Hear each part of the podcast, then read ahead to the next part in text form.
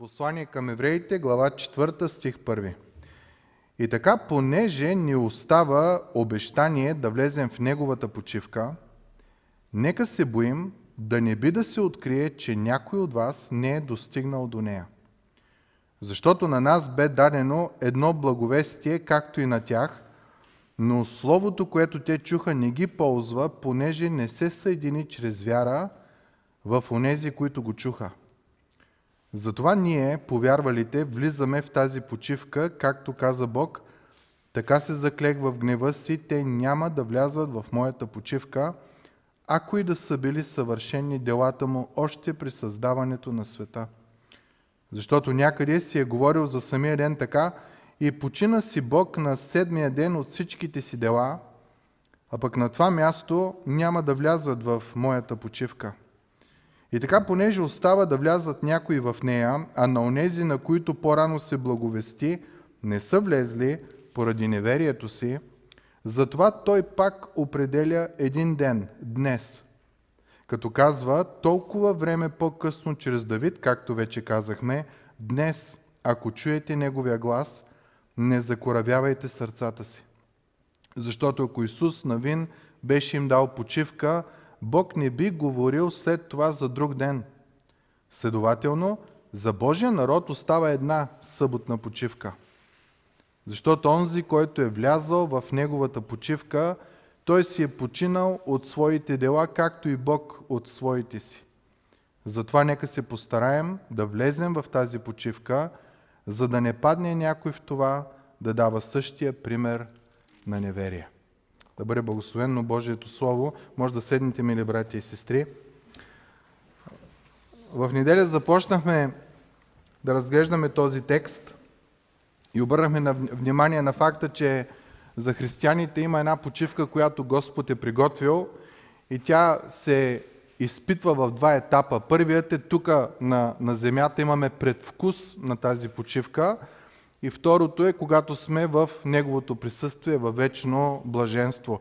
Предвкуса на тази почивка се състои в това, че всичко, което е нужно да се направи за Твоето и моето спасение, беше извършено от нашия Господ и Спасител Исус Христос. Ние не можем да извършваме дело, с което да се доспасиме или да се спасиме. Когато казва текста изработвайте спасението си, той не казва отработвайте спасението си. Тоест, делата, които ние сега правим, ние ги правим в насладата за това, че някой ни е възлюбил, някой ни е обикнал. И когато го правим в наслада, Бог чрез Святия си Дух променя нашия характер. Ние ставаме благи, кротки, смирени, бликаме от любов, бликаме от радост. И това е важно да обърнем внимание. А пълната почивка е когато сме в Неговото присъствие. Там няма да има болест, няма да има грях, няма да има битка с греха, няма да има борба срещу злото, срещу сатана. Там ще бъдем наистина в една невероятна почивка.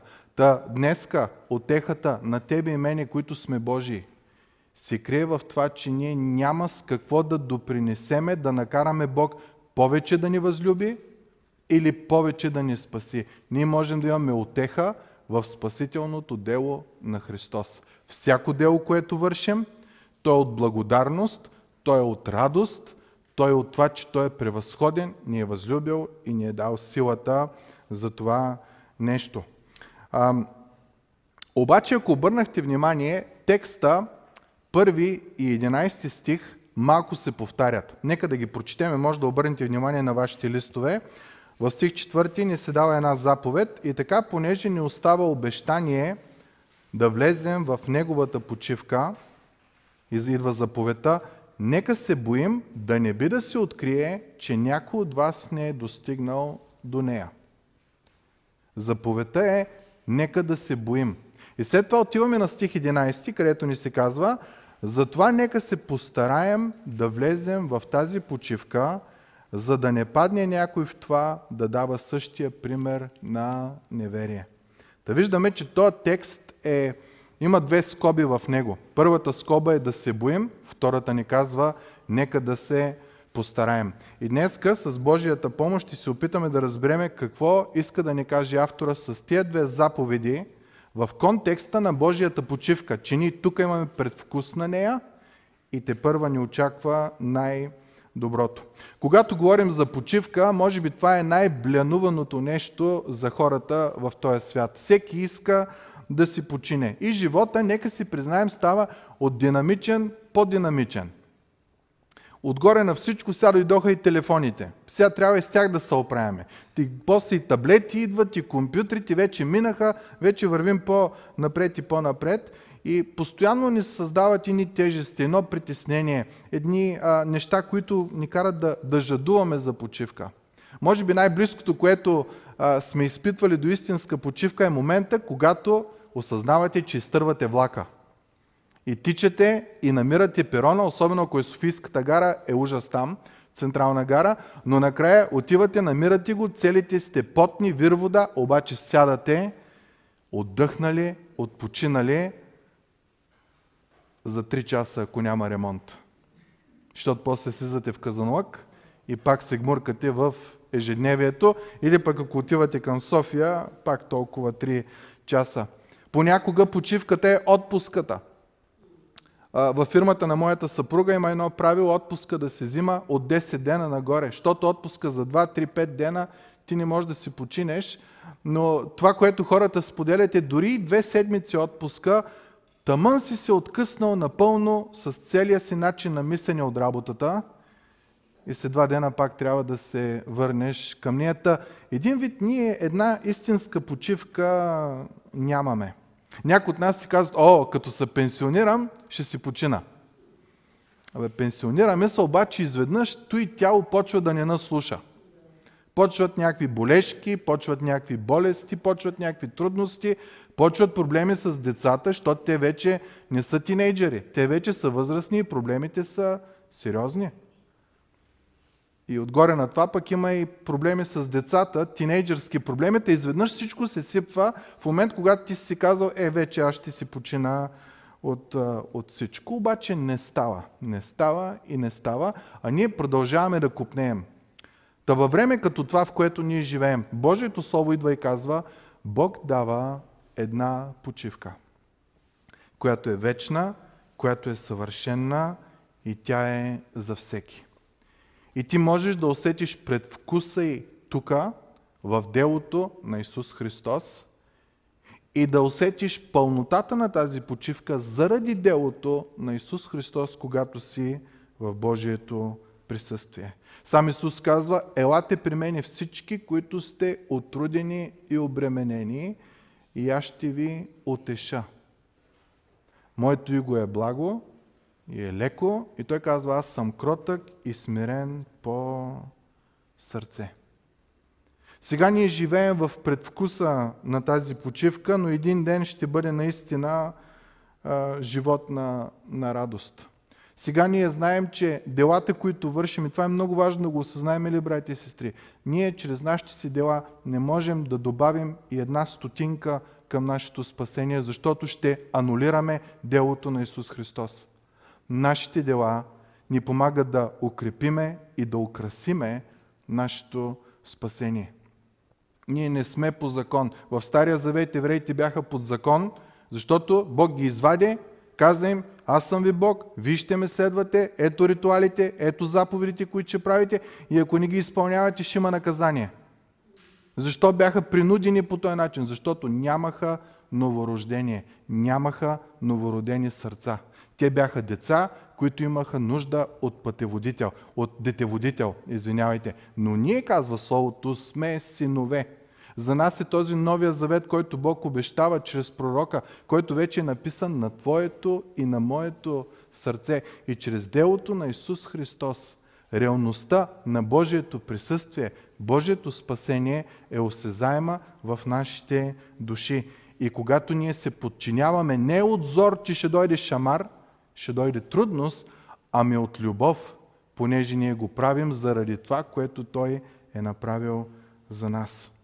Книгата в Еврей, която четеме, евреите са били изкушени да се върнат към стария начин на живот. все едно, че не са новородени. Да има правила, да има закони, да има наказания, да има нещо, което, нека си признаем, много е лесно да отидеш в една система, където ти се казва това трябва да правиш, тия неща трябва да ги отбележиш и всичко си изпълнил, каквото трябва да изпълниш. Друго е да ти се каже по милост, по благодат и чрез вяра. Как се измерва това нещо?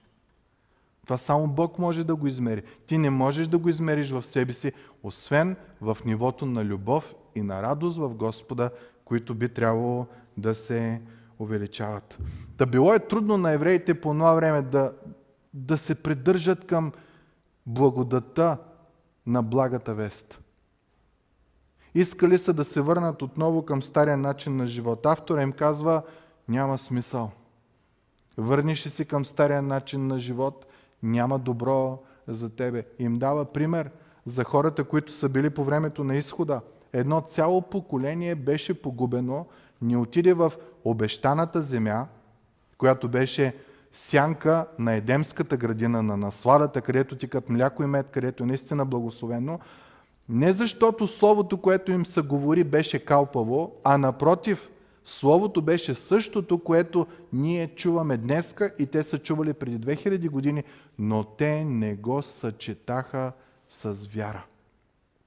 И вие знаете историята с Халев, Исус Навин на, на прага на обещаната земя, от всичките а, а, съгледвачи, които бяха пратени, всичко, дори ни казва текста, представяха земята лоша, като казваха, ние в техните очи им се виждахме като скакалци, ще кажеш, че те слагат думи в устата на, на хананците, ама и ние си изкарахме акъл. И тук въпросът е, дали уния наистина са казали, гледай, тия какви скакалци са дошли от, от оная земя, или ти самия си си втълпил, че нищо не става от тебе.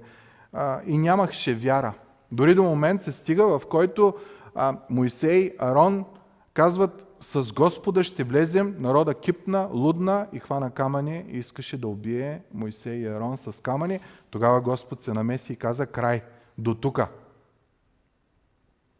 От целият този род, само Исус Навин и Халев ще влязат в обещаната земя.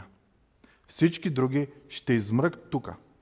Децата, които се притеснявахте, че ще умрат в пустинята, няма да умрат. Те ще влязат, но вие няма да влезете. И причината е една неверие. И от тук ние разбрахме в неделя, като говорихме, че единственото, което може да те спре да имаш днес вкус на тая почивка в Господа и разбира се да отидеш в вечната почивка в Господа, е неверие.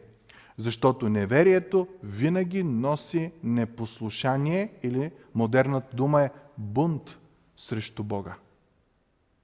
Аз не вярвам, че Бог ме е възлюбил, че Бог ме е това. Аз ще живея както аз се намеря, да ми е удобно, да ми е хубаво. Нищо, че е грях, важното е, че ми носи удоволствие. И понеже ти не вярваш на Божиите думи, че Бог ти е все достатъчен, ти търсиш отеха другаде, търсиш альтернативен източник на, на удоволствие, на наслада.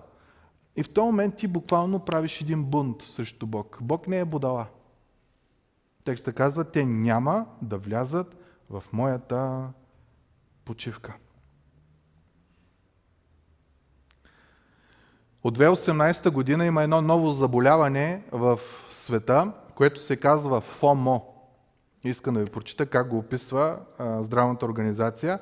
Новите технологии покачват скоростта на информационен обмен и оттам повечето хора работят на по-високи обороти. Опитват се да са винаги на разположение на всеки, потънали в океан от информация, социални мрежи и разговори по мобилен телефон. Така новите условия създават и нови болести. Най-новата болест се нарича ФОМО, което е абревиатура, произлизаща от английски, преведено на български означава страх да не изпуснеш нещо. Или на английски Fear of Missing Out. Страх да не изпуснеш нещо. аз съм го изпитвал това понякога, когато съм в ако имате тези новите модерните телефони ако имате социална мрежа, има хиляда групи за всяко нещо и ти си кажеш, о, тая група е интересна, аз искам да стана член на тая група, даваш заявка, одобрявата и после седиш и трепериш да не би някой да постне някаква нова новина, която ти не си чул. И това нещо създава един стрес в тебе и заболяването се казва страх от това да не изпуснеш нещо.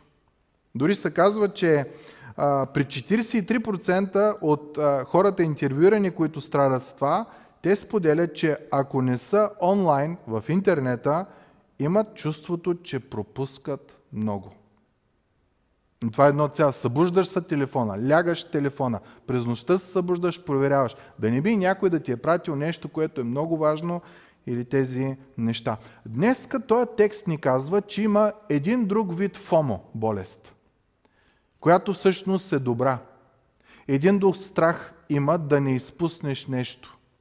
Докато предния страх на това с социалните мрежи, с интернета, е включен за тебе да не се разболееш нали, от напрежението, което имаш, тук автора ни казва, че ти трябва да внимаваш, да се боиш, да не би не ти, а някой друг да не е изтървал нещо. Което едното докарва болест, първото за социалните мрежи, но това ти докарва почивка в Господа. Мир в Господа. Наслада в Господа. Осъзнаваш, че Бог е, ама наистина, все е достатъчен за тебе. Няма нещо, което в твоя живот, физическо, духовно нещо, което Господ да не може да запълни липсата, ако ти напълно се отдадеш на Него. Та днес ще говорим за този вид, друг вид страх. Блажен страх. Текста казва, и така, понеже остава обещание да влезем в неговата почивка, стих първи, нека се боим, нека се страхуваме, да не би да се открие, че някой от вас не е достигнал до нея. Страхът тук не е, че аз ще пропусна нещо, а страха е, че някой от църквата, някой мой брат, моя сестра ще пропусне Божията почивка. Страхът е, че някой от Божието семейство ще пропусне Божията почивка. И това е важен страх, защото не е страх за мене, защото обикновено християнство ние го превръщаме в себичност. Аз да израствам, аз да съм такъв, аз да съм такъв. Да, има го това, не го отричаме, но това не е всичко. Ти си призван да бъдеш за благословение и да помагаш на братята и на сестрите да израстват. И защо автора го казва, нека се боим да не би да се открие, че някой от вас не е достигнал до нея, защото исторически има ситуация, в която има хора, които не са достигнали Божията почивка. Стих 2, прочетахме го, пак нека да го прочетеме.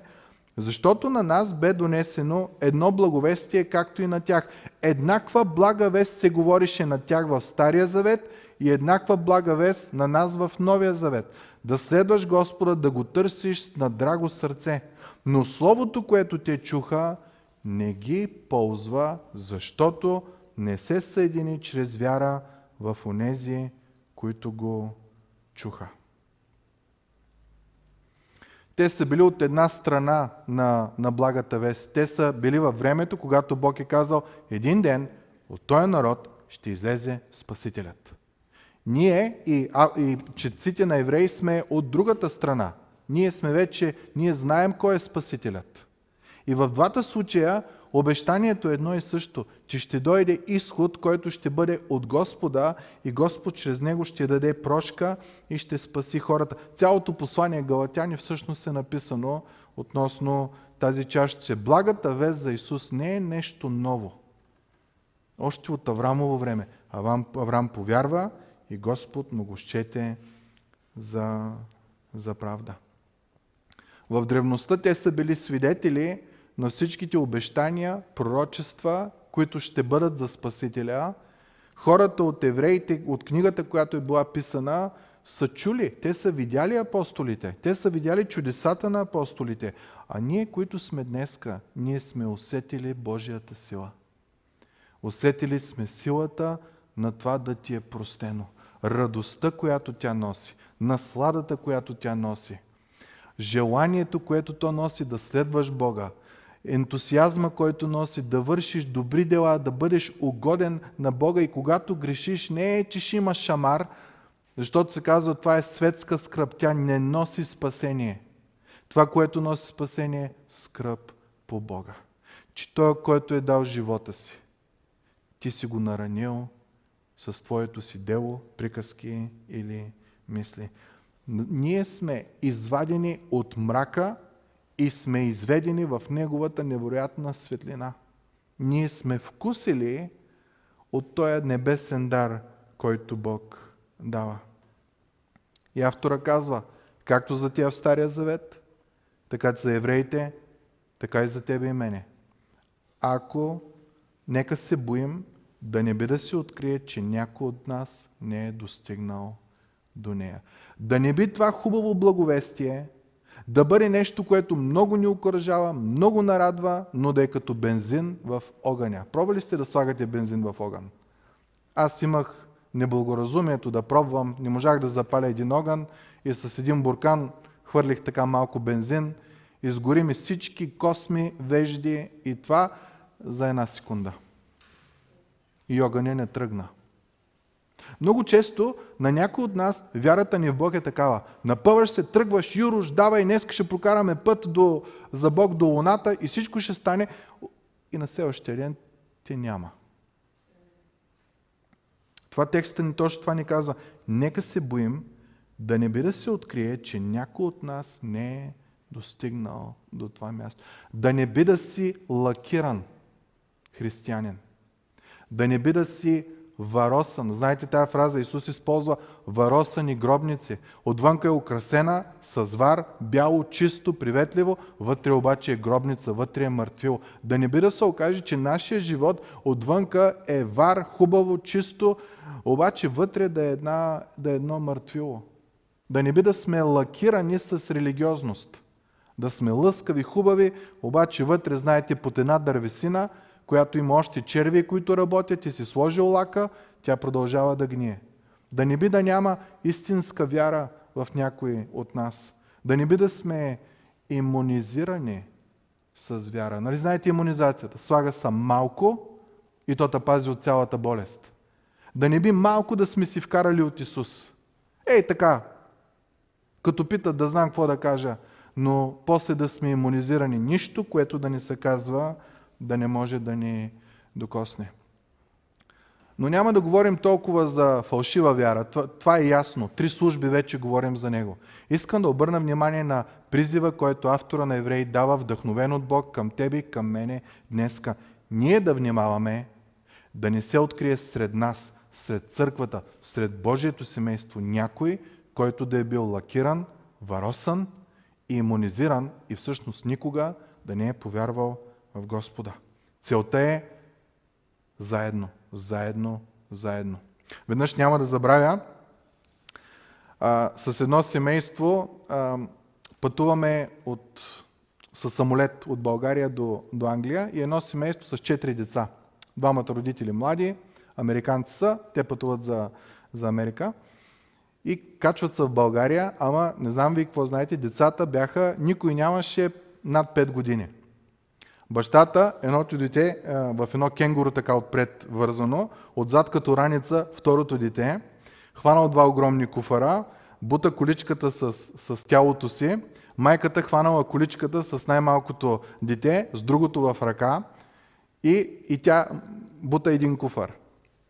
Както и де, слязаха от летището в Лондон, обаче тъй се оказва, че полета от Лондон до полета до Америка има едно 40 минути ходене, защото вратата на, на изхода на самолета е много далече.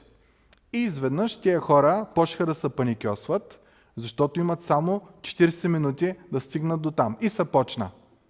Ака ми са, пика ми са, нали, децата тия работи и почват, ма те научени, изваждат сукалото, там на място. Докато едното такова бащата отива чисти хвърля, ама невероятна организация. Накрая се оказва, че има 20 минути до полета. И те тръгват. Пак той с бебе отпред, бебе отзад, бута количката с куфарите, два куфара в ръцете с, с тялото си бута, майката едното дете в количката, другото в ръката И търчат и по едно време виждаме, че майката продължава напред. Бащата малко се бави, защото нали, децата, и тя стига до вратата, обаче не влиза. Тя не е тръгнала сама. Тя е тръгнала с семейството си. И тя не иска никой от семейството й да пропусне полета за вкъщи. През този момент бащата, нали знаете, не знам дали знаете количките на летището, трябва да стиснеш, за да тръгнат. Те не вървят така свободно, както са в Кауфланд. И бащата натиска с, с корема си, за да тръгне количката, обаче по едно време запъва се, отпуска се това и количката се стопира и той се спъва и пада с децата. Жената оставя количката, оставя нещата, отива там, взима два от куфарите, бащата продължава с двете деца и с количката, с двете ръце вече свободни. И двамата отиват на летището, на, там пред вратата, проверяват билета, проверяват паспорта и влизат вътре и са вече спокойни. Защо? Защото са заедно и са в пътя към дома. Пътя, където ще могат да си починат. Е това горе-долу е ситуацията, която ни описва тук автора на Евреи не е само за тебе, а е за всички. Църквата, кои са думите, които са наречени в Библията? Спомняте ли си? Ние сме Божието домочадие. Ние сме Божия народ. Ние сме Божието семейство. Не случайно се наричаме братя и сестри. Не знам дали сте осъзнавали това нещо. Това е много дълбока връзка, която е основана на това, че ние имаме един общ отец, и ние сме Негови деца чрез Исус Христос и имаме правото да се наричаме братя и сестри. Автора на Евреи казва, внимавайте, внимавайте, бойте се, така се обгрижвайте един друг, да не би да се окаже накрая, че само ти си на финалната права. Да не се окаже само ти, че само ти си на... в почивката. Църква, ние имаме отговорност. Ние сме Божиите хора. С Бог шега не бива. Автора на Евреи много ясно казва защо е това предупреждение. Защото на тия в древното им се говорише същата блага вест, каквато се говори и на нас, но те нея съчетаха с вяра. И това доведе до непокорство и доведе до отхвърляне. Ние имаме отговорност един към друг. Всеки път, когато някой се кръсти, не знам дали сте обръщали внимание, след като го благословиме, даваме едно обещание като църква, че ще се грижим за него и ще му помагаме за неговото духовно израстване.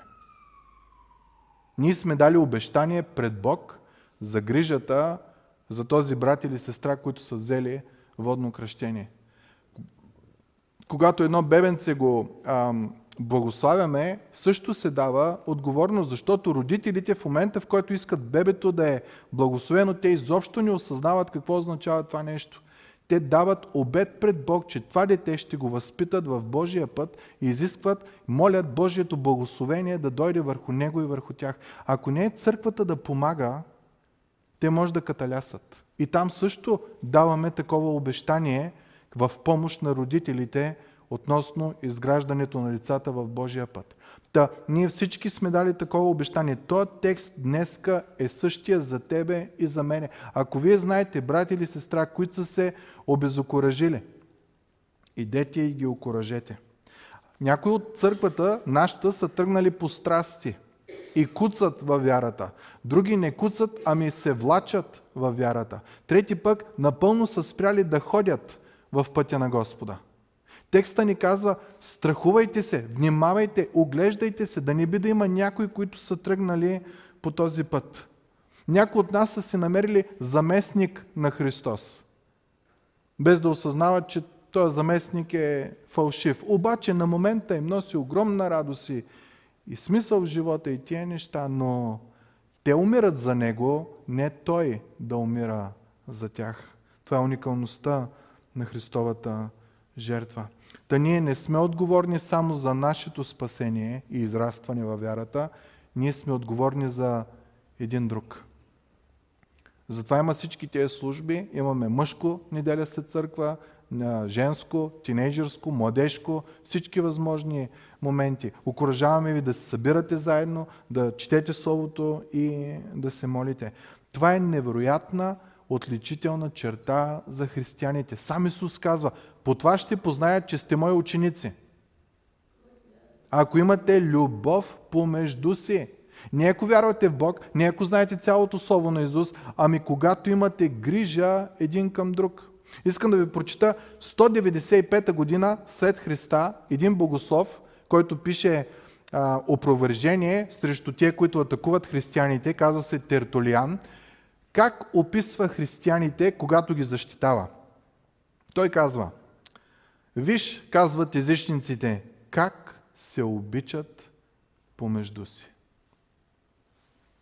Хора, които преследват християните, знаете, първите 300 години християните са били мразени, погубвани, третирани, като мухи са умирали. И в момента на страданията, невярващия казва, виж как се обичат помежду си и как са готови да умрат един за друг. Каква грижа имат. Спомняте си, Павел, посланник към Рим, римляните, казва, ако може аз да бъда откъснат, за да може моя народ да бъде спасен. Колко пъти Моисей Господ искаше да унищожи евреите, Моисей каза, не дей, мен накажи, мен унищожи. Толкова смирен беше. Това е нещо, което Господ изисква от тебе и от мене, мили брати и сестри. И в този ред на мисли, една църква е успяла, е вярна на Бог, не като има най-голямата сграда, не като има най-много хора, най-модерното хваление, най-модерната техника, не като има най-много служения, не като има най-много служители в тия служения, не и парите, които дава за бедните и грижата, ами как се отнася с ранените от църквата. С тия, които куцат във вярата, с тия, които се влачат във вярата, с тия, които може би са изпряли живота във вярата. И моята молитва тая вечер е, е свързана с този текст да внимаваме, да внимаваме да не се окаже, че някой от нас, които си казваме братко, сестро, накрая да се окаже, че той не може да стигне до Божията почивка. Трябва да се грижим за ранените, за затъналите, да не умират в неверието си. Можем ли ние да бъдем вярна на Бога църква, като се грижим един за друг? Можем ли? Това е, това е въпрос. Можем ли да се грижим един за друг? Или всеки се е фанал своето, със своите си проблеми и въобще не го интересува другия през какво минава. Дано не е така, мили брати и сестри. Дано не е така. Защото не живеем за себе си. Живеем за Бога. А който обича ближния, обича Бога. Може ли това място, не говоря сградата, обществото, да бъде място, където силните да помагат на слабите? Може ли да е място, където обезокоражените да са окоражени. И куцото да е подправено, и кривото да е изправено.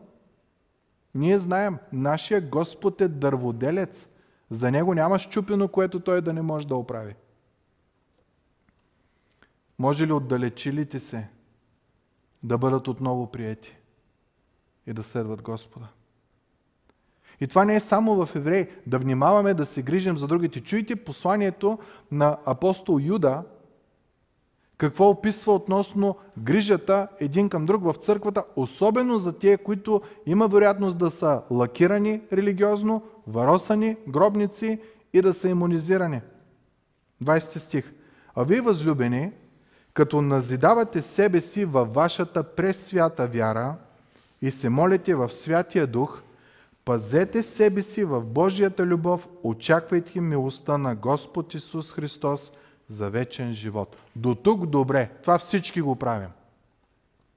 До тук всички се фокусираме на нашето тихо време, на нашата молитва, на това да ми е добре с Господа, да не греша и тия неща.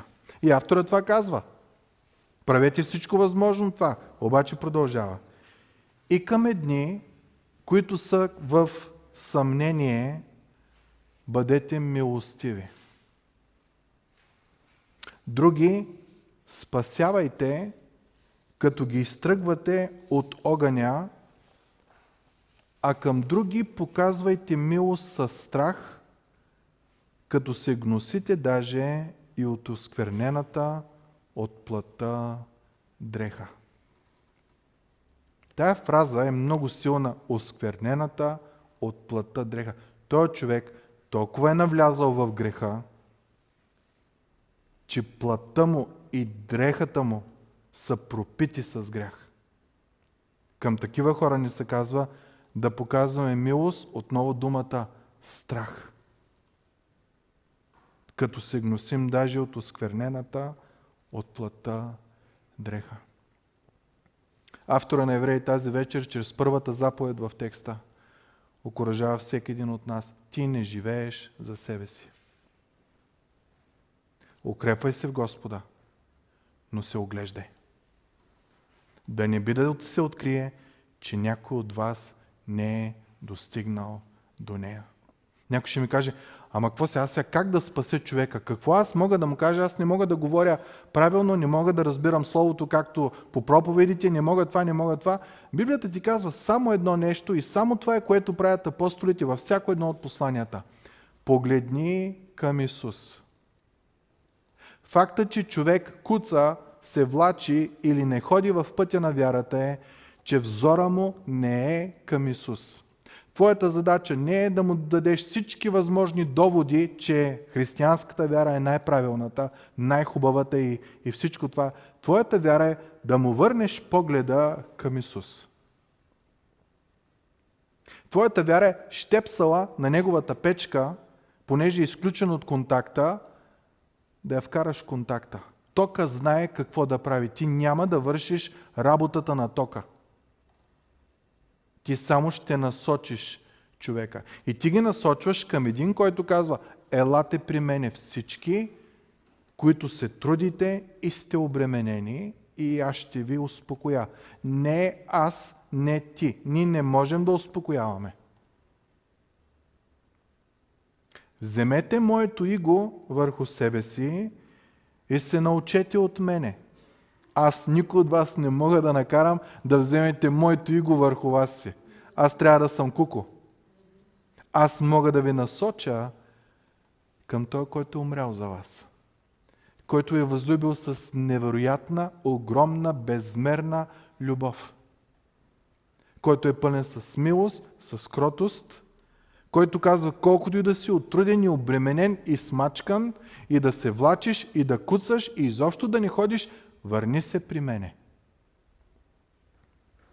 Вземете моето иго върху себе си, се научете от мене и някой казва, е, какво сега? Едно робство заменяме с друго. Не, Исус е различен господар. Защото съм кротък и смирен по сърце. И ще намерите покой на душите си. Защото моето иго, този нов начин на живот е благо и моята тежест, която ще ти дам, е лека. Основната задача, която имаме, скъпа църква, е да насочваме хората обратно към Христос. Не можем да ги обърнем. Тия страсти които ги водят, които ги влачат, Сатана, който ги е обхванал, ние нямаме тая сила. Водим ги към Исус Христос. И като край искам да ви прочита 133 година след Христа. Един човек, който е млад във вярата, му е написано писмо и се казва Послание към Диогнет в което се описва, то е много дълго и се описват различни етапи, но има една част, която описва красотата на християнския живот. Искам да ви я прочита. Защото християните не се отличават от другите хора. Нито по страна, нито по език, нито по обичаите, които спазват, защото те нито населяват техни градове, няма християнски градове, няма християнски държави, то и ние сме си го измислили – нито говорят по особен начин, нито водят живот, който се характеризира с някаква особеност. Начина на поведение, който те следват, не е бил измислен от някоя спекулация или обсъждане на търсещи хора, нито пък те, подобно на други, се явяват за защитници на някое човешко учение. Но обитавайки гръцки, както и варварски градове, според това как жребия е определил на всеки, и следвайки местните обичаи по отношение на облекло, храна и останалите ежедневни неща, те ни показват своя удивителен и поразяващ начин на живот. Те живеят в собствената си страна, но като пришълци. Като граждани те споделят всичко с останалите и все пак понасят всичко, все едно са чужденци. Всяка чужда земя за тях е като тяхната родиня, родина и всяко родно място е като земя на чужденци. Те се женят, както всички останали, те раждат деца, но не убиват собственото си потомство. Те имат обща трапеза, но не и общо легло. Те са в плът, но не живеят в плът. Те прекарват своите дни на земята, но са граждани на небето. Те се покоряват на законите и все пак чрез своя си живот изпълняват много повече, отколкото закона изисква. Те обичат всички хора и са преследвани от всички. Те са непознати и осъдени, те са предавани на смърт и връщани към живот, те са бедни и все пак обогатяват мнозина, лишени са от много неща и все пак изобилстват във всичко. Те са превзрени и все пак в своето презрение те се прославят. За тях се говори зло. И все пак те са оправдани, те са хулени, ама същевременно и благославени. Те са обиждани и отвръщат на обидата с почет, вършат добро и са наказвани като злотворници. Когато са наказвани, те се радват, като че ли им е подарен живота. Те са нападани от евреите, като чужденци и са преследвани от гърците и все пак тези, които ги мразят, не могат да намерят каквато и да е причина за тяхната омраза. Да обобщим всичко с една дума. Каквото е душата за тялото, това са християните за света. И това, мили брати и сестри, започва от църквата. Ако ние сред нашите си, които наричаме брати и сестри, и съм на един акъл и четеме една и съща книга. И имаме един Отец на небесата. И имаме един Спасител. И любовта е еднаква, и мира е еднакъв, и радостта е еднаква. Ако ние не можем да се грижим едни за други, как ние ще бъдем сол и светлина на света? Ние сме призвани към невероятно призвание, мили брати и сестри. Да сме сол и светлина. И да внимаваме с кротост, с милост, с страх, с боене, с страхопочитание, да изваждаме, текста е много силен в Юда, казва да изтръгваме тия, които са тръгнали към злото.